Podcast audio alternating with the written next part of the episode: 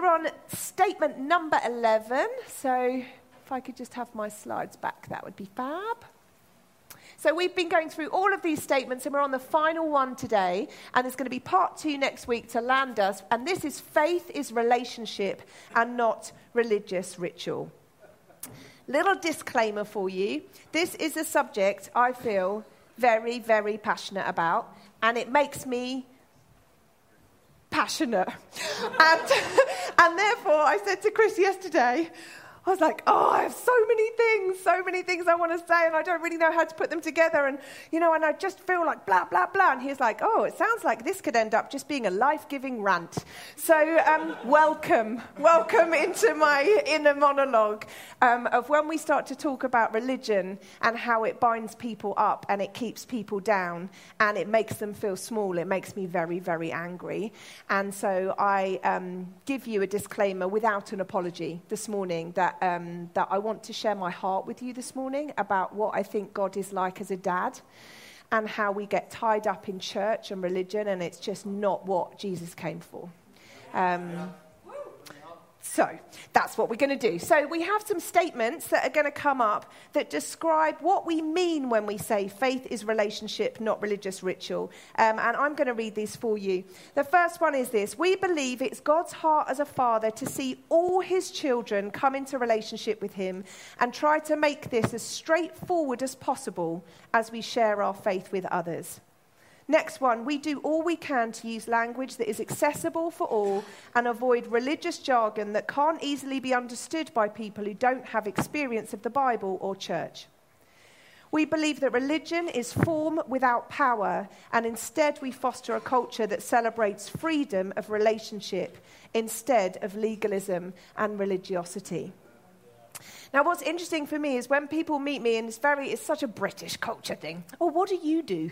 People say, what do you do? And depending on what mood I'm in, I tell them one of the three jobs that I do. But I might say to them, oh, yeah, I'm a pastor of a church. And, uh, and they will often something along the lines of, oh, you're religious. And then they're often a bit caught out by my response to that. And I'm like, oh, no, I hate religion. And then there's this like, oh, but you're like a vicar, right? You're a vicar. That means that, like, you love religion. I'm like, no, I love Jesus. I love Jesus. I'm trying to follow him. I love God. But religion? Nah, that's not what I'm about. I don't define myself by being religious.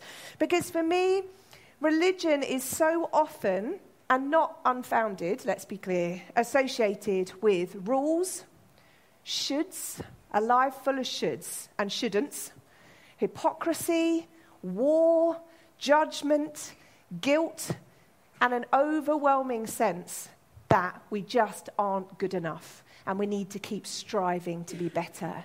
That's what often religion is associated with. It's about serving a set of rules or cultures or traditions, and it requires a whole load of effort. Serving religion takes a lot of energy and a lot of effort. But for me, a faith built on relationship, which is what we're talking about today, doesn't come from great effort. It comes from great surrender. It's like the opposite. Religion says, try harder, try harder, try harder, not good enough, still not good enough, try harder. Relationship with God says, surrender. Surrender your striving and be loved, be accepted, it's a very affair. Surrendering look allowing yourself to be loved unconditionally, even surrendering looks like God says that you are worthy and valuable and loved, even when your behaviour and your choices don't make match. The world tells you nothing. So surrendering is of the whole universe, chose you, designed you, loved you, will love you forever, full stop. You know what? I think easier striving is easier, right? Because it helps us to know how we're doing.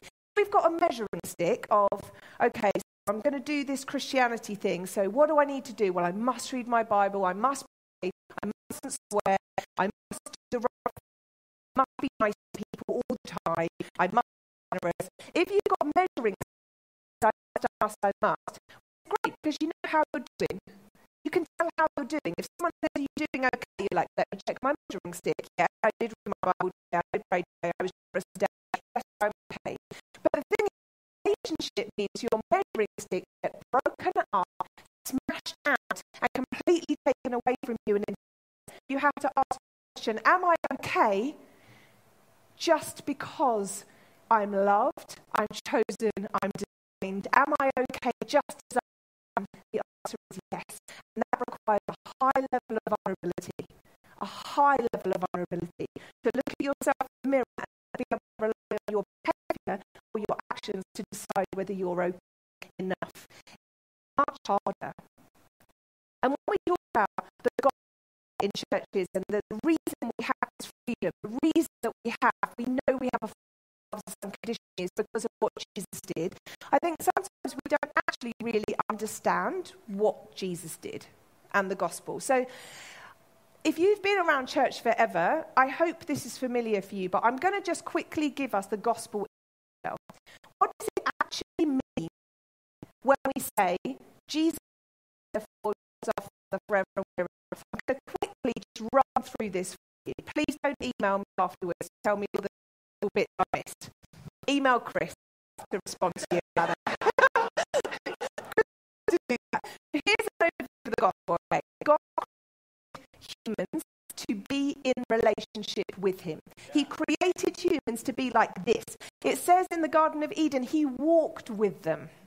He didn't hold them at arm's length up in the sky and say, I've made you, boom, and then hang out over here. He made them to be in relationship with them.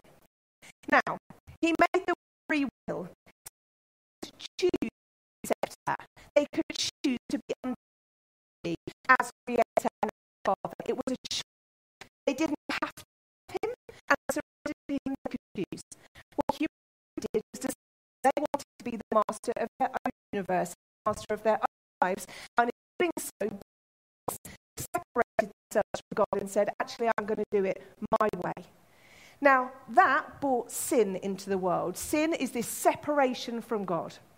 And the sin was so significant and such a big problem and an issue that there was nothing that could fix this separation other than someone who was sinless perfect, had never ever sinned in any way, coming and taking the punishment for all of the sin that had happened in the separation on the behalf of humanity and standing in the gap.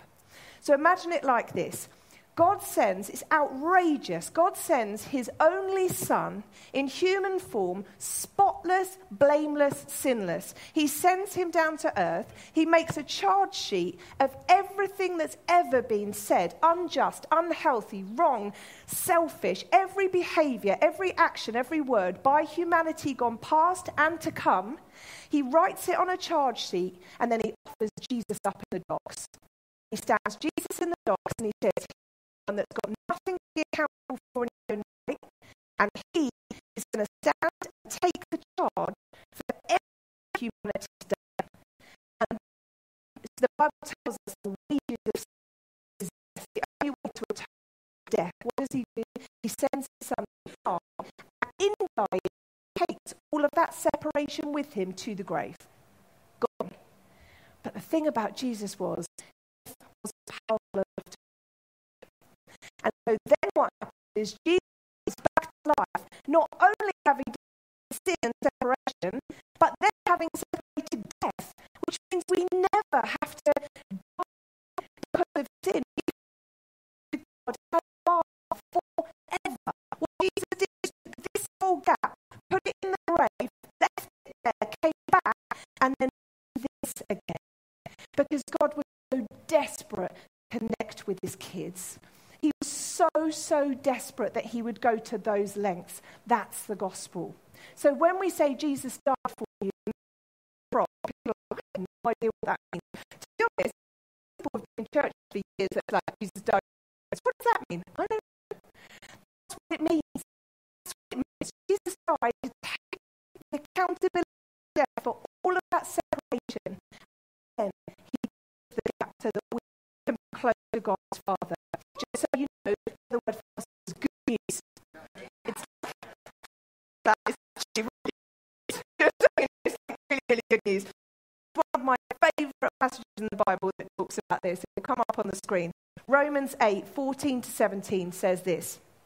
The mature children of God are those who read their Bible every day, pray, be nice to people. Nope, doesn't say that. It says this The mature children of God are those who are moved by the impulses of the Holy Spirit. And you did not the spirit of religious duty dig you back into the fear of never being good enough, but you, spirit of full acceptance, the family of God. And you never feel for as he within us, our spirits join him in saying the words of tender affection, beloved Father. For the Holy Spirit makes God's fatherhood real to us as he whispers into our innermost, You are God's.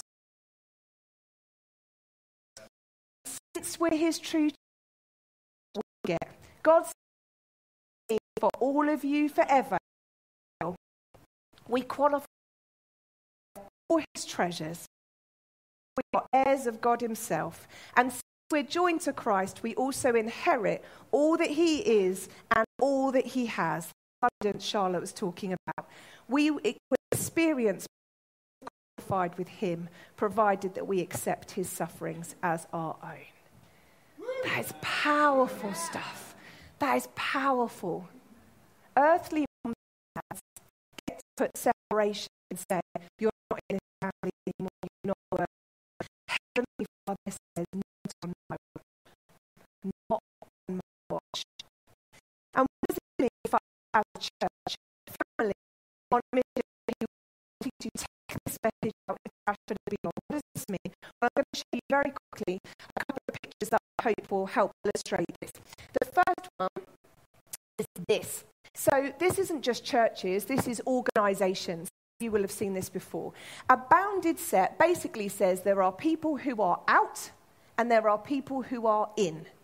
And mostly, what determines out and in is behavior, culture, context, traditions. So, in here, this is how we dress. In here, this is how we talk. In here, this is how we behave. Oh, you don't do that, oh, you're out.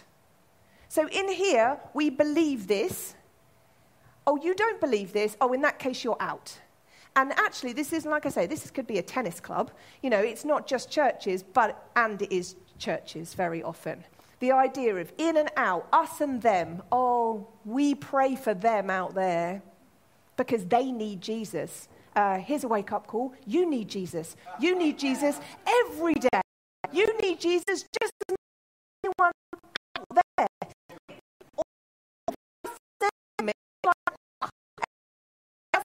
This is what we believe as a family that we're called to live from. That is Jesus is in the middle, and everyone else is round side. And some people are moving towards him. Some people are walking away. Some people are standing still and curious. Some people are on their way walking away, and then suddenly they're looking over their shoulder like, huh, I just heard that someone got healed from pain for four years. That's weird.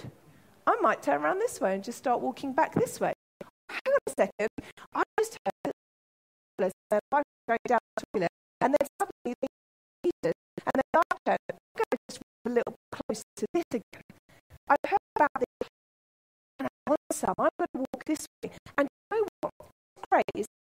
It's not our responsibility to make anyone walk anywhere. It's not your responsibility as someone who's trying to make anyone walk anywhere.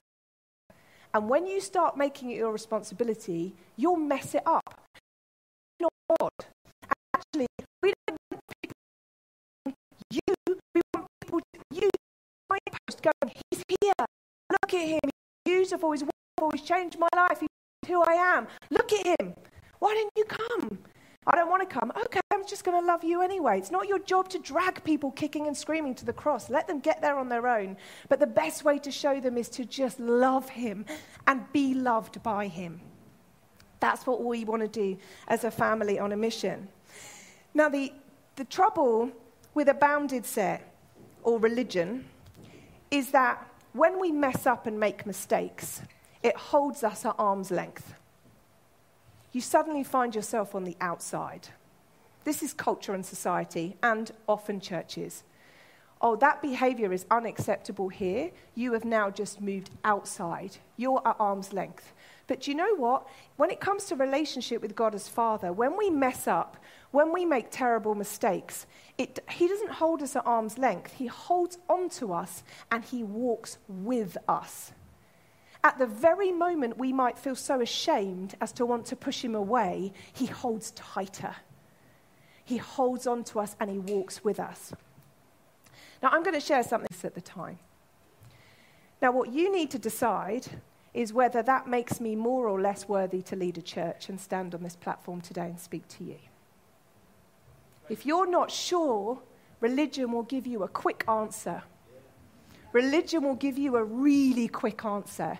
If you feel like I need to know the rules here, what's right or wrong, religion will tell you. But relationship is much more complicated.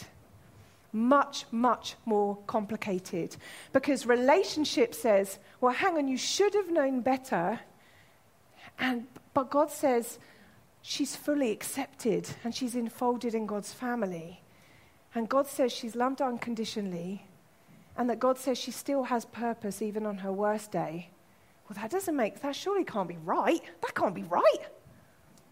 And if you feel like that, there are many people who will agree with you. And for many years, I agreed with you.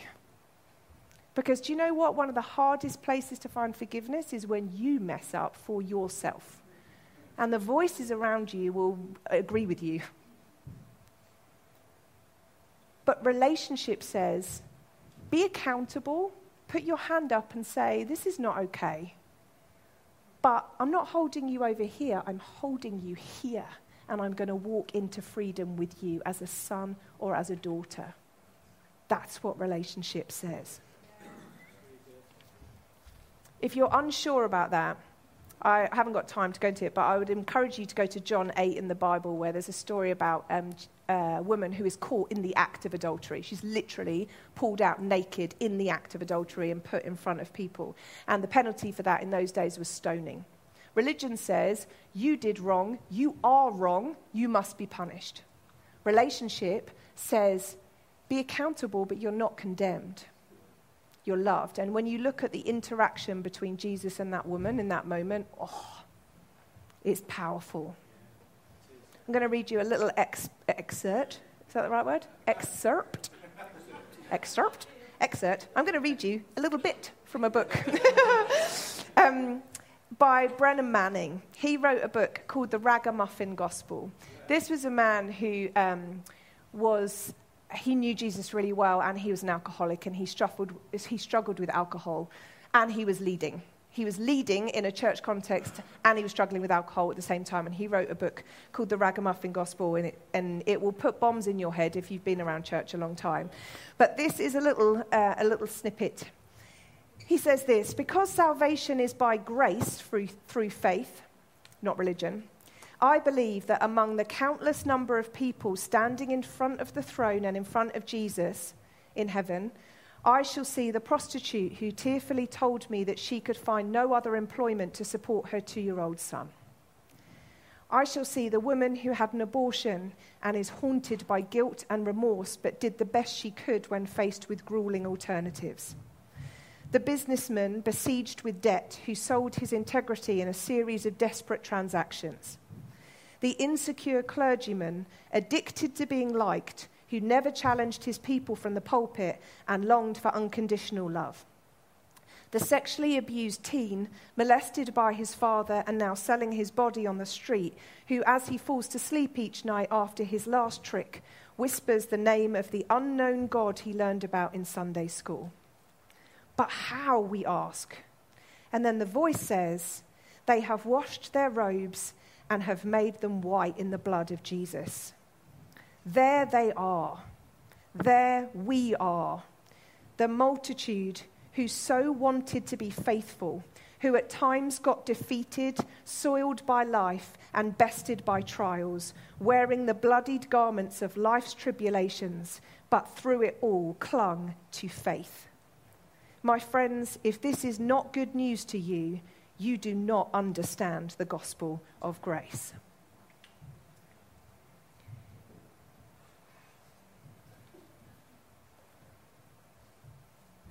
It's so easy to stand in judgment without walking a day in someone's shoes. It's so easy to make ourselves feel better by looking at people who are doing worse. That's not the gospel of grace. It's not what it says. So, we're going to take just a little minute. You've got your pieces of paper. The lights will come up for you so you can see them. And what you've got here is a piece of paper that talks about the difference between religion and the gospel. So, for example, religion says, I obey God, therefore I'm accepted. The gospel says, I'm accepted and therefore I obey. Or this one, when I'm criticized, I'm furious or devastated because it is critical that I think of myself as a good person. Threats to my self image must be destroyed at all costs. Or the gospel says, when I'm criticized, I struggle but it is not essential for me to think of myself as a good person. My identity is not built on my record or performance, but on God's love for me in Christ. So, what I'd love you to do, if you've got a pen or something handy, that would be great. Um, I should have got pens beforehand. Sorry if you haven't got one. Find someone with a big handbag. I often find they have got many pens in. Um, so, what I would love you to do is just have a little read through and treat it as if, if you're online, by the way, um, Becca's going to put a link for you in the chat so that you can link to this document and you don't have to peer at it in tiny, tiny writing. Um, what I want you to do is draw a line. Imagine this is a scale like all the way up this way or all the way up that way. And I want you to draw a line where you think you are on that scale. So, for example, I obey God in order to get things from God, or I obey God to get God, to delight and resemble Him. How, where do you think you are on that spectrum? Of actually, I'm trying to get God to answer my prayers and do what I want Him to do, versus I obey Him because of who He is. And then just draw a little line. Don't overthink it. If you overthink it, you'll second guess your answers, probably because of the religion in you that says, oh, I can't put that. That's terrible. That doesn't make me a Christian. So just take a few minutes. Uh, you've got four minutes um, to be able to just have a little look through, read it through, um, and then put your lines down. And if you finish, feel free to turn to someone at the table near you and um, tell them, whew, that hurt, um, and see how you get on.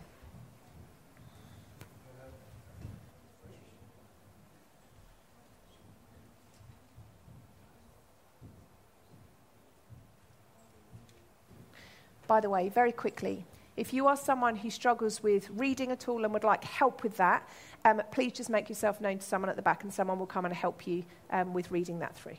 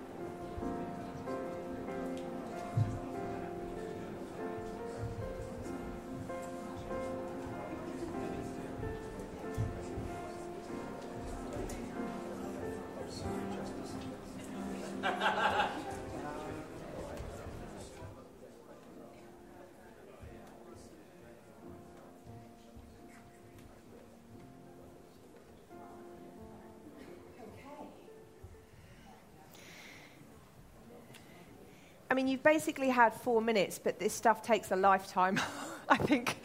Um, I think it's worth you spending some time this week uh, with God, just asking Him to change your heart and shift your heart. And genuinely, if you are all over the, on the gospel side, like, we need to hear more from you and we need to spend more time with you and we want to learn from you because, um, because the world needs people who are all the way over on that side. And if that's you, we, we need to spend more time with you.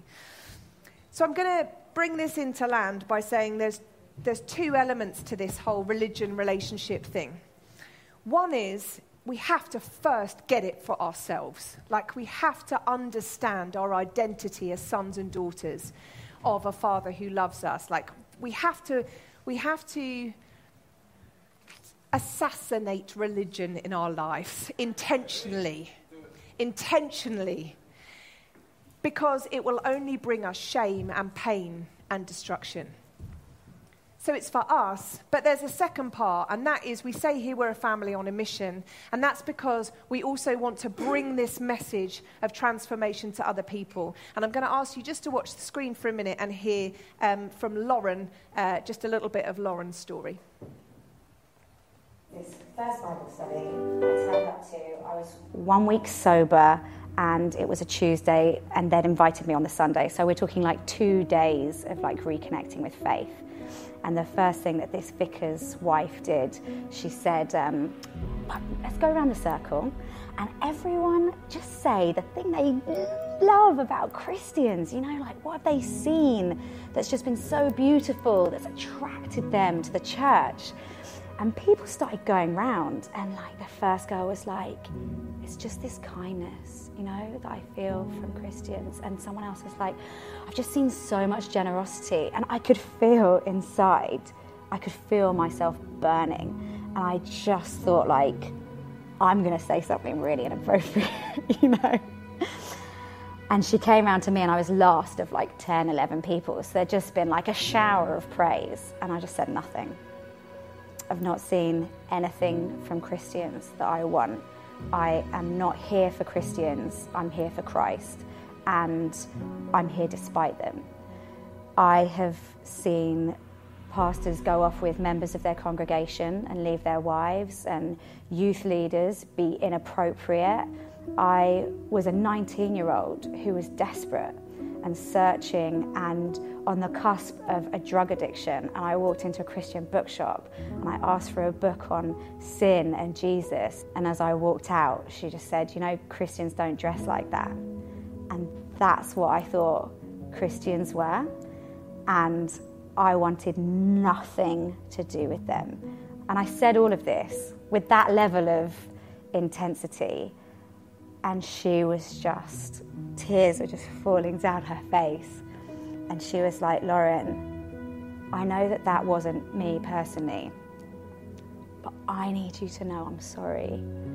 I'm, I'm so sorry that that's what you've been shown and that's how you've been treated and that's what you've experienced. And I want you to give us a chance to show you what this is really about, what, what Christians really can be.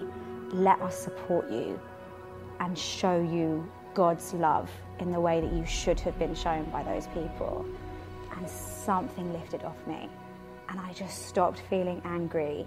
And I was like, okay, I'm, go- I'm going to give this a chance.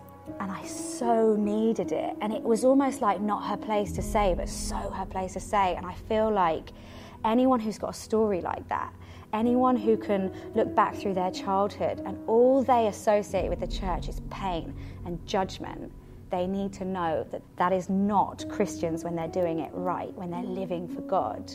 And that I'm so sorry because they should have been given so much more than that. This first Bible study I turned up to, I was one week so. So that's Lauren. And I think Lauren's experience is not an isolated one, I think it would be fair to say. And so when I say there are two parts to this, we need to understand it for ourselves, but we owe it to Ashford, we owe it to our neighbours, we owe it to our doctors, our nurses, our teachers, our kids, we owe it to the world. We owe it to the world to know what Jesus is really like, what he's really like. And Matthew 5 says it like this He says, You are here to be light, bringing out the God colors in the world. God is not a secret to be kept. We're going public with this, as public as a city on a hill. If I make you light bearers, you don't think I'm going to hide you under a bucket, do you? I'm putting you on a light stand. Now I've put you there on a hilltop. Shine. Keep open house. Be generous with your lives. And by opening up to others, you'll prompt people to open up with God, this generous Father in heaven. There are many people who have been hurt by the judgment and condemnation of Christians and of religion and of the church. And there's a different story to tell. And it's part of our opportunity and responsibility to tell a different story. So let's stand and I'm going to pray um, as we finish. And what I'm going to do a couple of things. The first thing is um, earlier on, I, I basically told the story of the gospel. And if you are here today and you have never said yes to Jesus, you've never said, I accept that story was not just for that person, but for me. And from this day on, I've no idea how I'm going to manage, and I probably will mess up by the time I've walked out. But I want to spend my life trying to follow Jesus. I want to invite God to be my dad. If that is you today, just while everyone's facing this way, I would love for you just to raise your hand in this space. And we would love to celebrate. That's amazing. We would love to celebrate with you. Awesome. That's awesome. Brilliant. So, we're going to just, before I move on, celebrate the fact that we've just got two people who have just said yes to Jesus today for the first time. And that's so good. So good. If you have raised your hand, please come and find uh, Chris. Can you wave? Chris or someone uh, at the end, or come and find me, um, and we would love to pray with you, and we would love to give you a bit of a gift and help you start to walk this out. But what we're actually going to do to finish is there's something, um, there's a word called renounce. And what renounce means is you lay down the legal claim you have to something and you say, I no longer, I no longer own this. This doesn't belong to me anymore. And I'm going to say some things that I am going to renounce today. And I would encourage you after I say them for you to say them out loud if you feel you can. This is your choice whether you get to say this or not. But I think as a family, we are being invited to lay down the claim to some of the unhealthy patterns of religion that we've had in our lives and to put them in the grave and leave them there. Okay, you with me? Okay, four of you are, that's good. Okay, so I'm going to say it, and if you agree for your own life, you say after me. I renounce a religious spirit in my life. I renounce insecurity in my life. I renounce a false identity in my life. I renounce self sufficiency in my life. I renounce judgment in my life. I renounce condemnation in my life. I renounce hypocrisy in my life. I renounce hypocrisy in my life. I renounce offense in my life. I renounce offense in my life. I renounce guilt in my life. And I give all these things to Jesus. And say they have no hold anymore. No hold anymore. In Jesus' name. And the people said, Amen, Amen, Amen, Amen. Thank you for listening to Newma Sundays podcast. For more information, go to newmachurch.uk, where you can find more ways to connect with us. Have a great week, and remember you're loved.